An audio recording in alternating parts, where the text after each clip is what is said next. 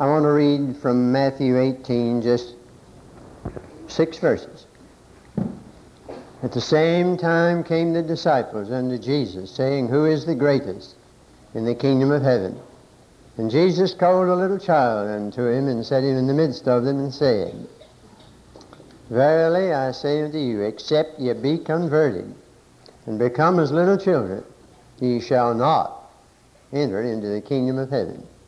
Whosoever therefore shall humble himself as this little child, the same is greatest in the kingdom of heaven. And whoso shall receive one such little child in my name receiveth me. But whoso shall offend one of these little ones which believe in me, it were better for him that a millstone were hanged about his neck and that he were drowned in the depths of the sea. The great evangelist Gypsy Smith died in true gypsy tradition on a journey in his 87th year. he began to preach at 17, sang and preached the gospel around the world. He was simple and original and colorful. He said, I was born in a field, don't put me in a flower pot. He was not a theologian. He would have agreed with Sam Jones, who said he liked flowers but not botany, and religion but not theology. Said he didn't know any more, or Billy Sunday said it, but Gypsy would have agreed with him. didn't know any more about theology than a jackrabbit did about ping pong. But he could preach. They told him when he sang that he ought to learn how to sing from his diaphragm.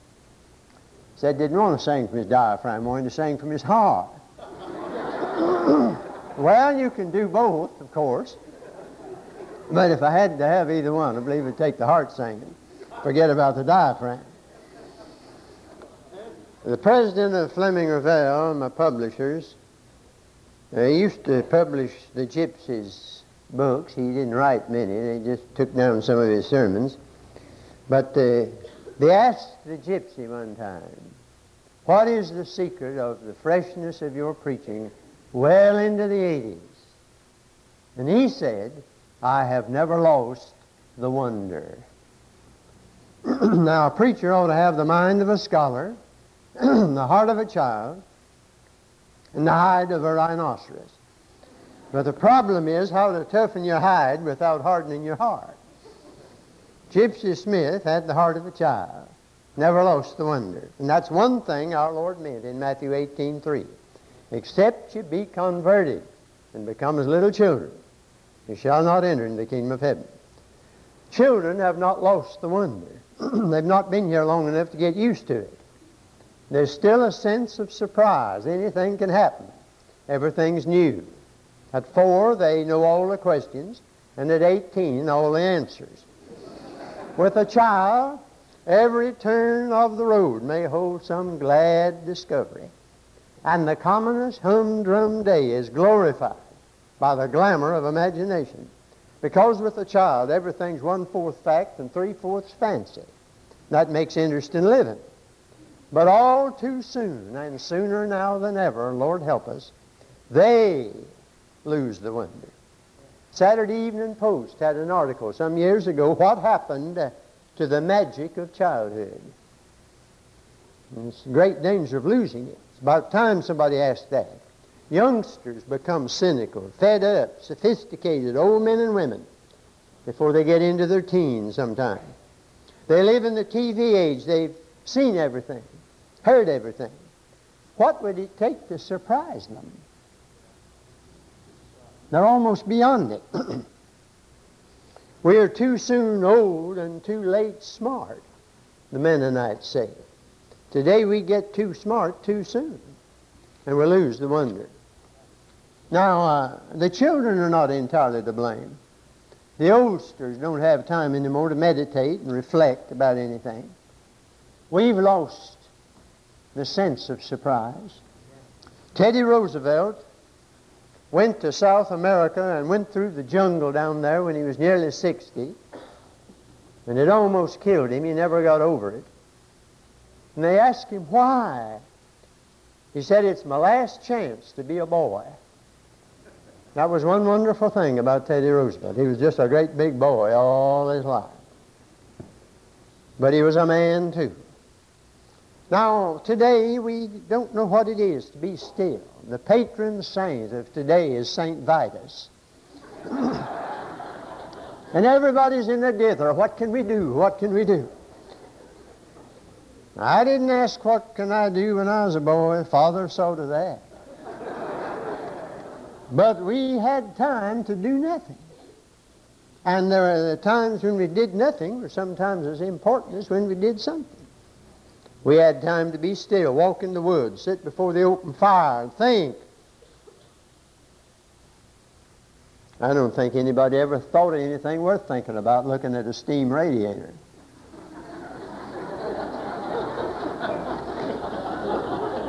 And now you push a button. Everybody sitting in front of the TV. Developing eyes as big as cantaloupes and brains the size of peas.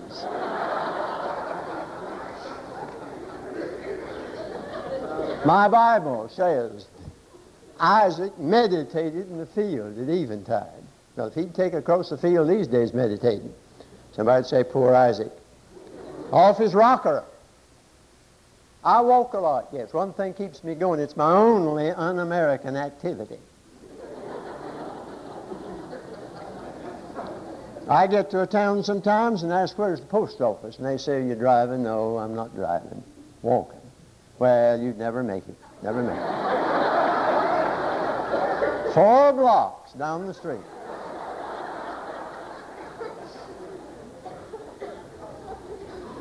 I was at a conference out in the mountains of Tennessee not long ago, a crowd of preachers out there, and I couldn't get them up of a morning to meditate and be still.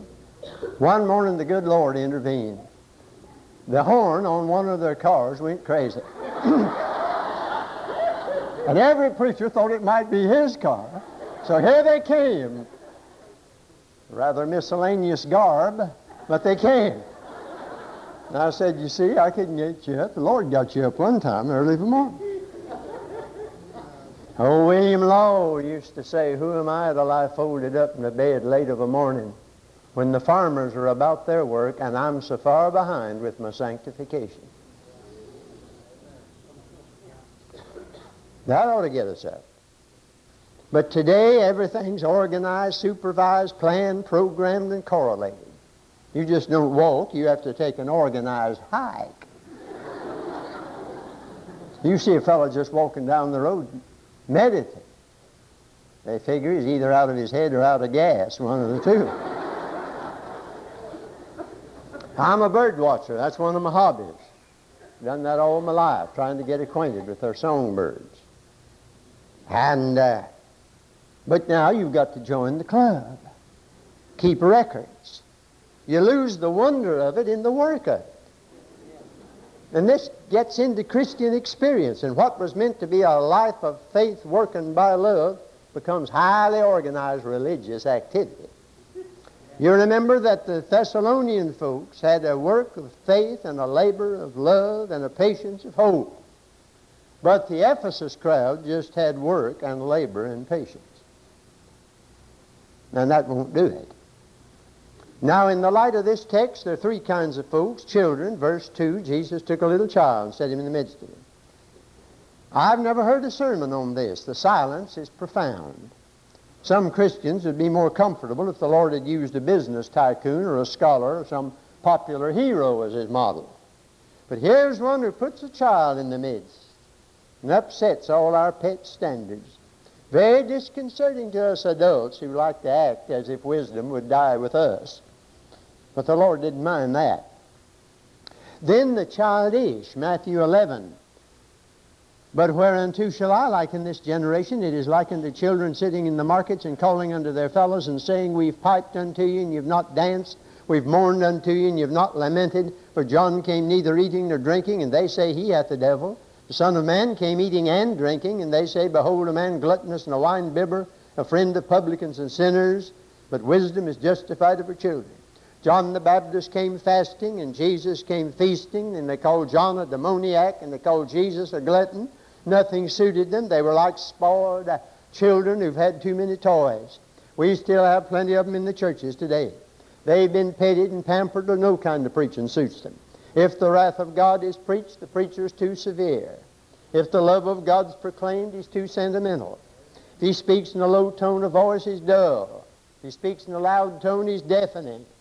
If he stands still, he's a statue. If he moves around, why, he's a sensationalist. Nothing suits him. That used to bother me a lot till I learned how to identify these children of the marketplace.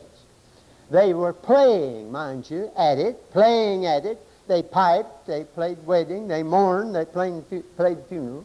And the whole business looked real, but it was just make believe. And Jesus said that hypocrisy is play acting, and play acting is hypocrisy.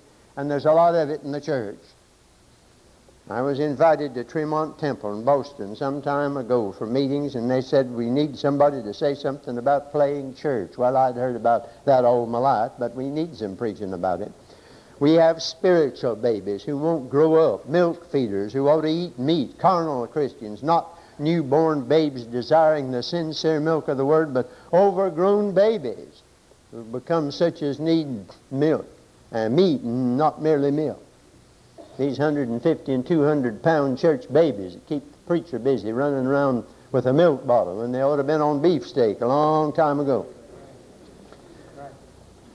And they're the ones that cause all the trouble. These church babies. I don't mean the ones in the nursery. I mean the other crowd. And when you call a new preacher, they say, I don't like him. He changed my formula.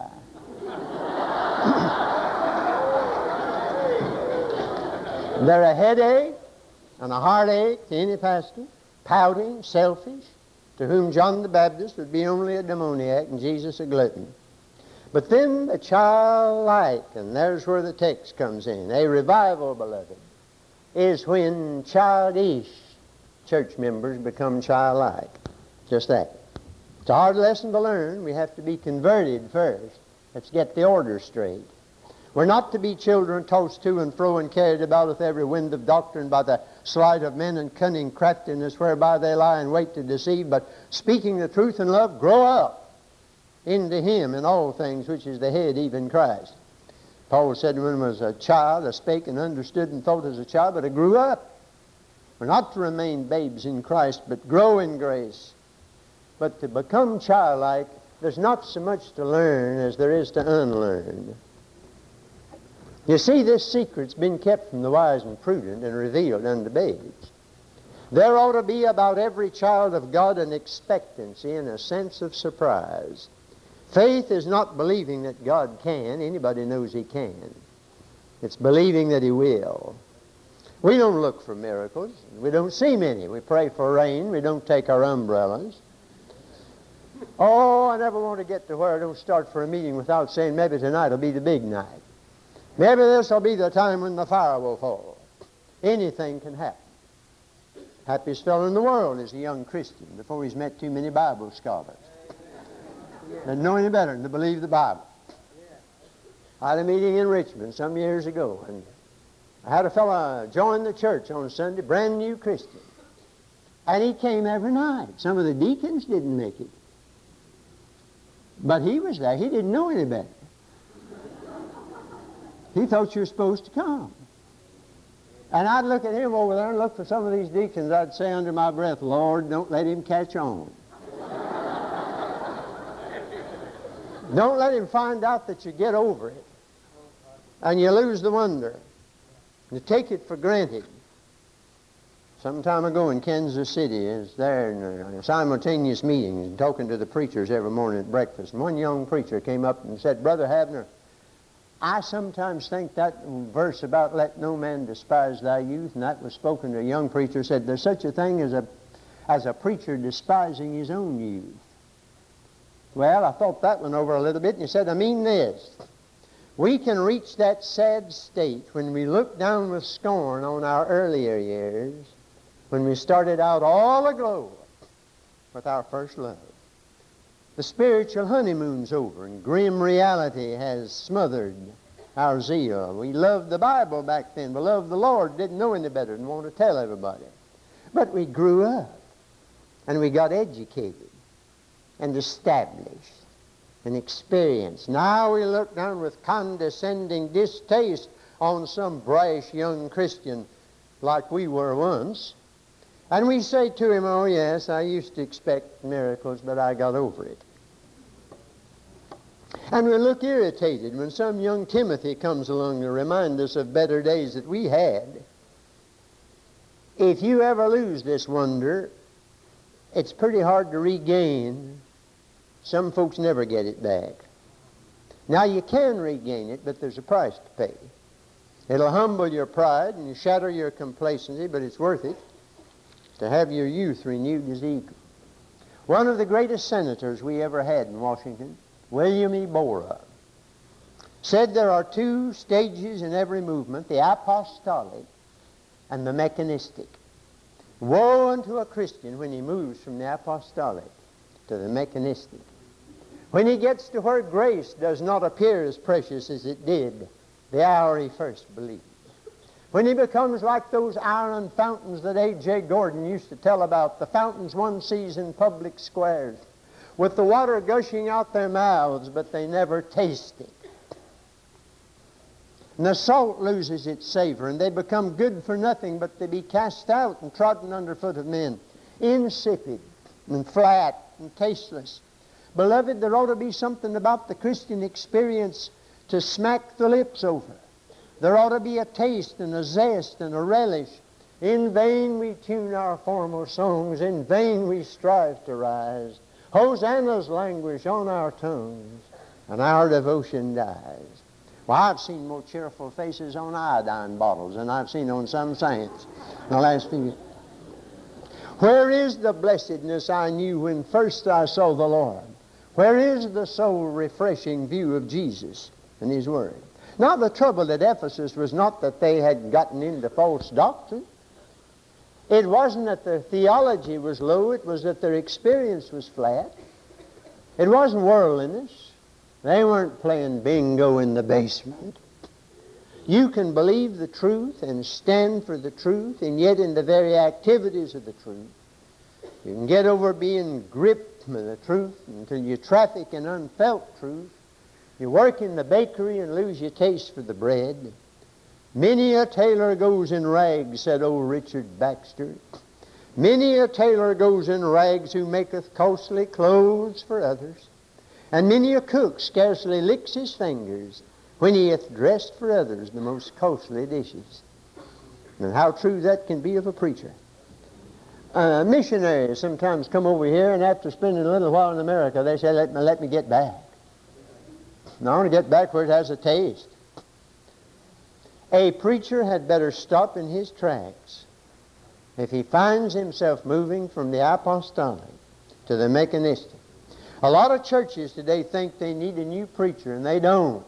They need the same preacher renewed. That's the outstanding need. No use praying, Lord, use me. I used to pray that. God's using you now all He can, up to your usability. What you ought to pray is, Lord, make me usable. He'll wear you out. You'll say, Lord, you're about to kill me. I didn't know you were going to use me like that. God is using us all that He can, but not all that He could. I wish I could disturb some preacher tonight, some Christian with that. He's short-handed, the harvest is plenteous, and the labors are few, and the eyes of the Lord run to and fro throughout the earth, looking for somebody, waiting to show himself strong in the behalf of those whose heart is perfect toward him, not waiting to show us strong in his behalf, but himself strong in our behalf. That's what he's looking for. God's on the lookout. Don't ever ask him to use you. Get usable. I used to think that leaving your first love and lost joy applied only to confirmed backsliders who'd quit praying and reading the Bible and going to church. But there are church workers and Sunday school teachers and preachers working harder at it than ever who have left their love and lost their joy, and they wouldn't think of admitting it. They probably don't really realize it. Sometimes the preacher's wife discovers it a long time before he does or somebody else. And so we have these shorn Samsons from whom the Spirit is departed, binding, blinding, and grinding. That was his lot at last. Bound, blind, grinding. He said, I feel all right. I look all right. I'm going out and shake myself. I'm going through the old calisthenics again. Oh, I get into so many churches where they're going through the same old calisthenics. And wish not. They don't even know the Holy Spirit's departed. Samson in a treadmill. And if you've lost the wonder, you might as well stop the work. Nothing under the sun can be as dry and flat and tedious and exhausting as religious work without the wonder. No wonder they dread going to church. Oh, Malachi said, they said, Behold, what a weariness is it. No wonder. No wonder the sermon bores them. No wonder the Sunday school lesson puts them to sleep. We grow weary in well-doing. Church visitings, drudgery, singing in the choirs a chore. We used to sing, I stand amazed in the presence of Jesus the Nazarene and wonder how he could love me, a sinner condemned unclean. Now we don't sit amazed, we want to sit amused. And so we brought into the church everything under the sun that may uh, tantalize some of these poor Athenians out and tickle their ears. It makes me so tired every time the world comes out of something new. Here comes the professing church trotting along. Imitate.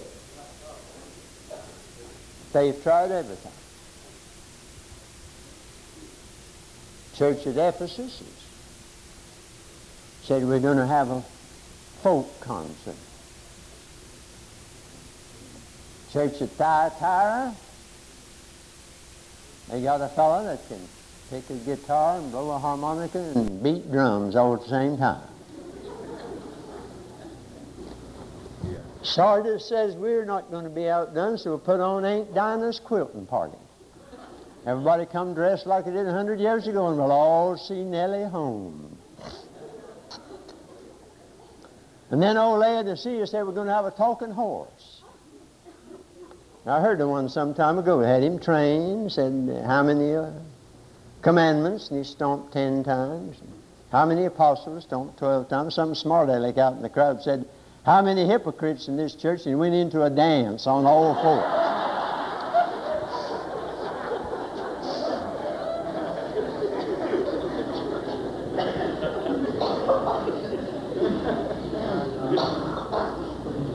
I am moving continually among churches, some of which started in a fire and they're living in the smoke. Got over the honeymoon. I heard of an old couple the other day, and the old man thought he ought to say something good to the dear woman he'd lived with so long. He said, I'm proud of you. She couldn't hear well. She said, Hey? He said, I'm proud of you. She said, I couldn't understand. You said, I'm proud of you. Oh. She said, I'm tired of you, too. And you know, we, we get tired of it.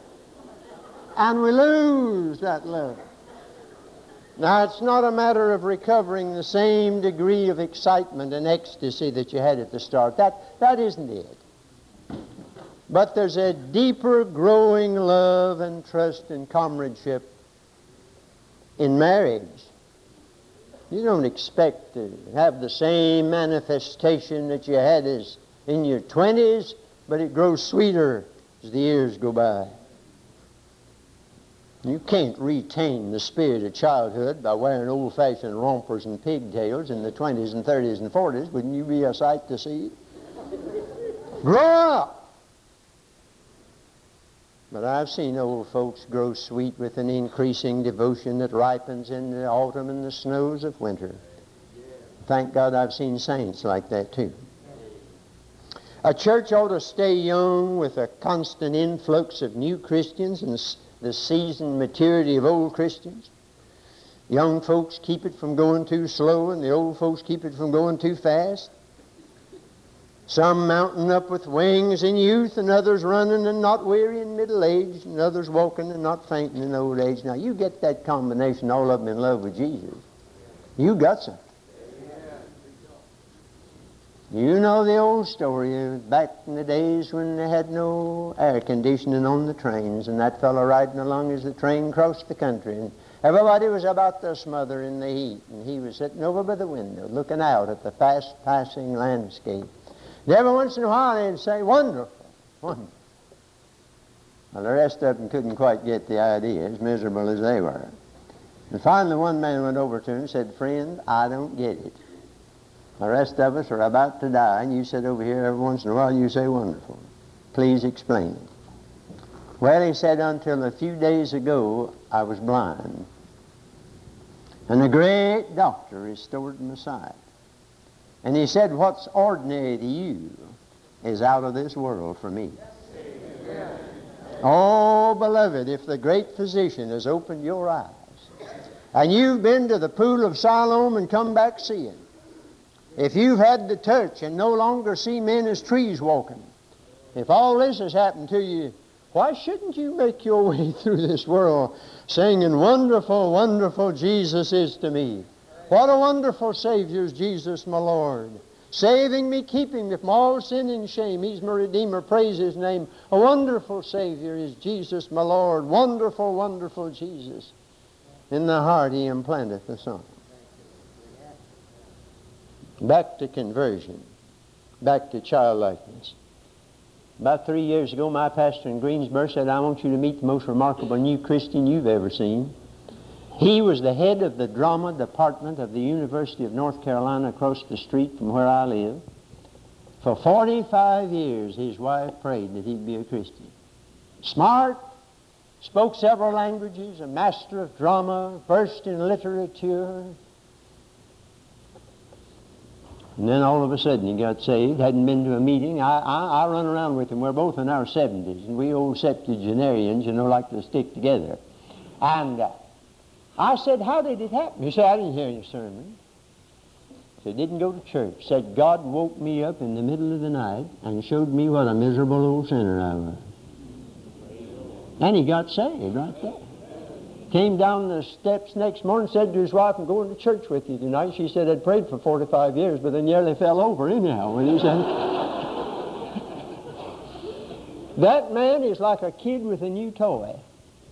I've never seen such childlike, utter enthusiasm and devotion and excitement about Jesus Christ in my life.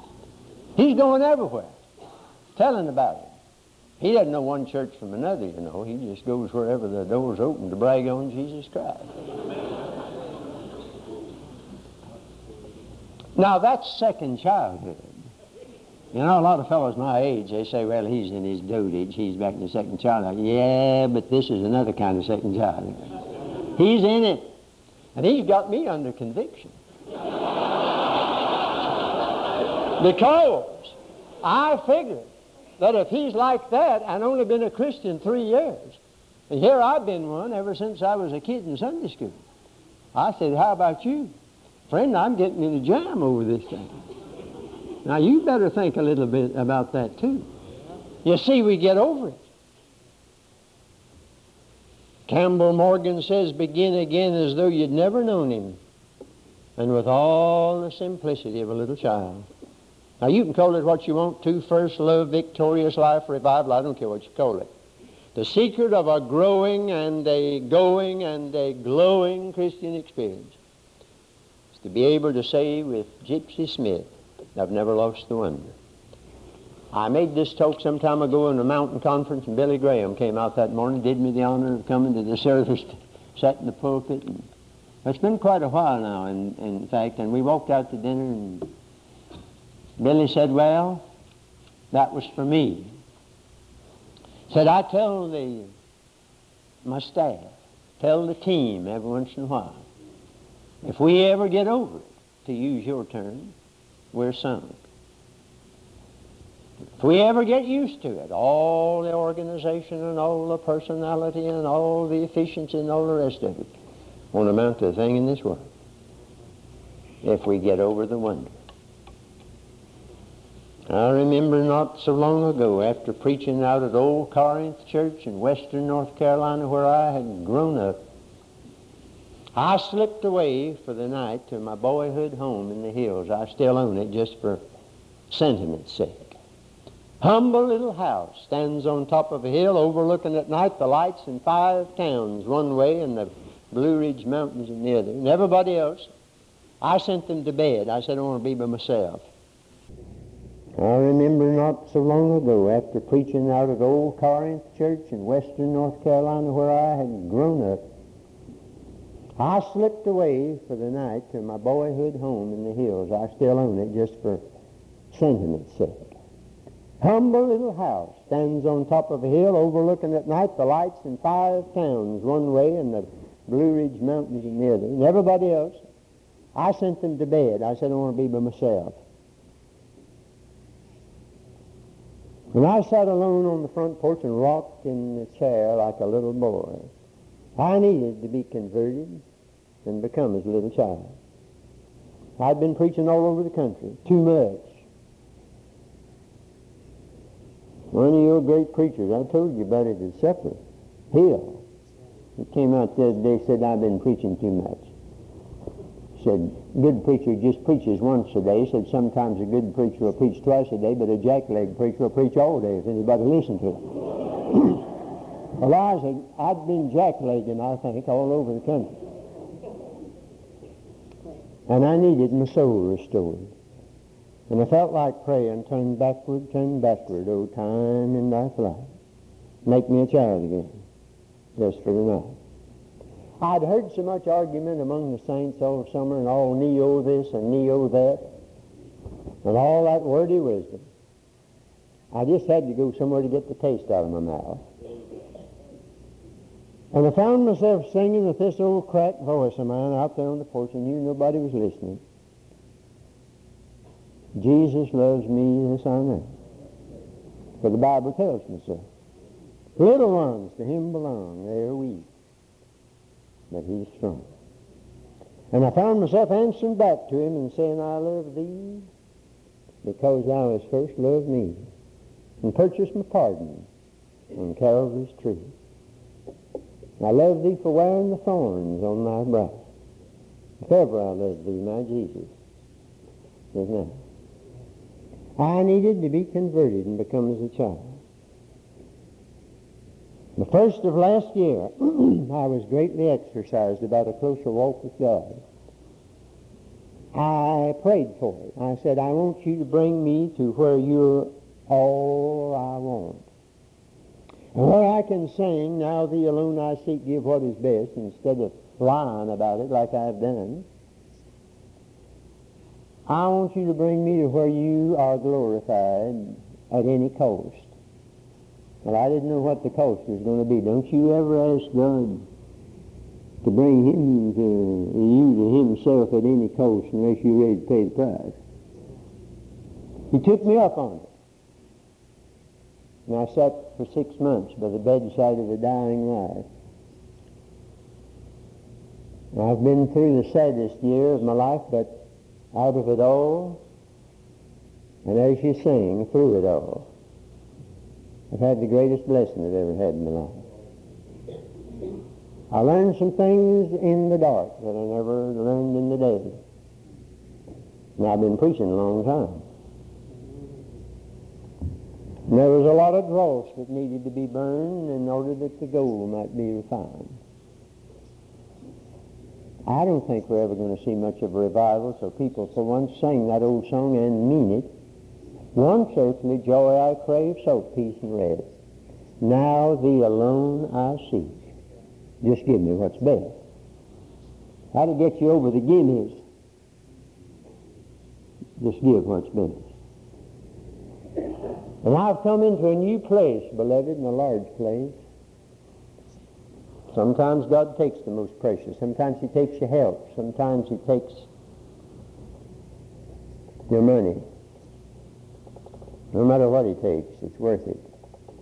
If you get converted again and become childlike in your spirit.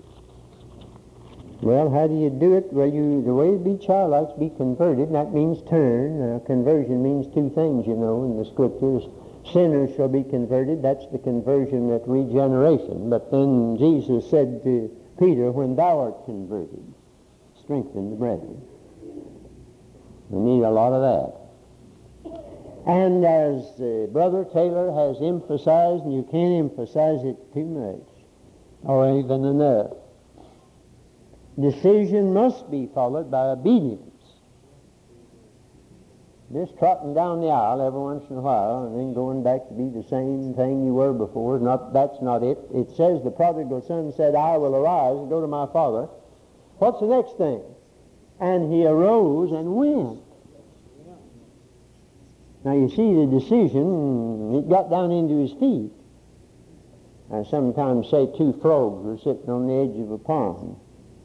They decided to jump. One of them decided to jump. How many folks that lead? And everybody says, well, I said, no, I didn't say he jumped. He said he decided to jump. When I was a boy, we used to line up down in the holler, down there below the house. I don't know what you call them out here in Texas. And uh, we jumped the gully, a little old ravine down there had been washed out. It was quite a contest among us. You know, we'd, go running like everything, but I'd get right up to it and dig both heels in the dirt and couldn't make it. I think there's a lot of folks that never jumped the gully. They've been down to more altars and made God more promises and never did jump the gully. They never made the real commitment. They've made, they've taken the step, but they've never had the walk. And as you walk, you will become as a little child in the second childhood of the Spirit. I'm greatly interested in this church. I've been hearing about it. Wouldn't take anything in the world for having been here. I'm going about all over the country. I've been asked a lot about this church and about this preacher, and I've heard pro and con, you know. It's just like Harold Smith said, you start anywhere for the Lord today, and you will run into a lot of trouble. That's a good sign. Devil doesn't bother some people. They're not going anywhere anyhow. I don't know. I wasn't in your great revival back there a few years ago. But uh, my heart's prayer for you is that you won't just merely try to recover any certain excitement, but that you'll move on and be, do you need to be converted again maybe and become childlike and have a new chapter? I think we all do from time to time. Watch it. Because God started something around here, and it's going on, it's going to grow, but uh, you can't just hark back to maybe the same feeling you had back there.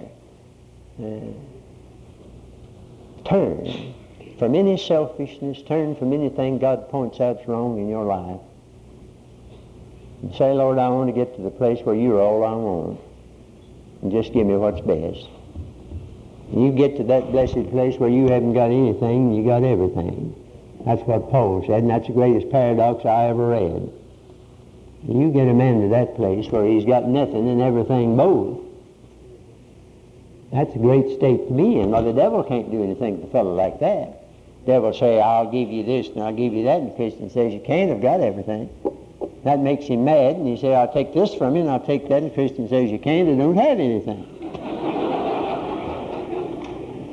Now, when you get to that place, God's ready to do something. May the Lord help us to be converted and to become His little children.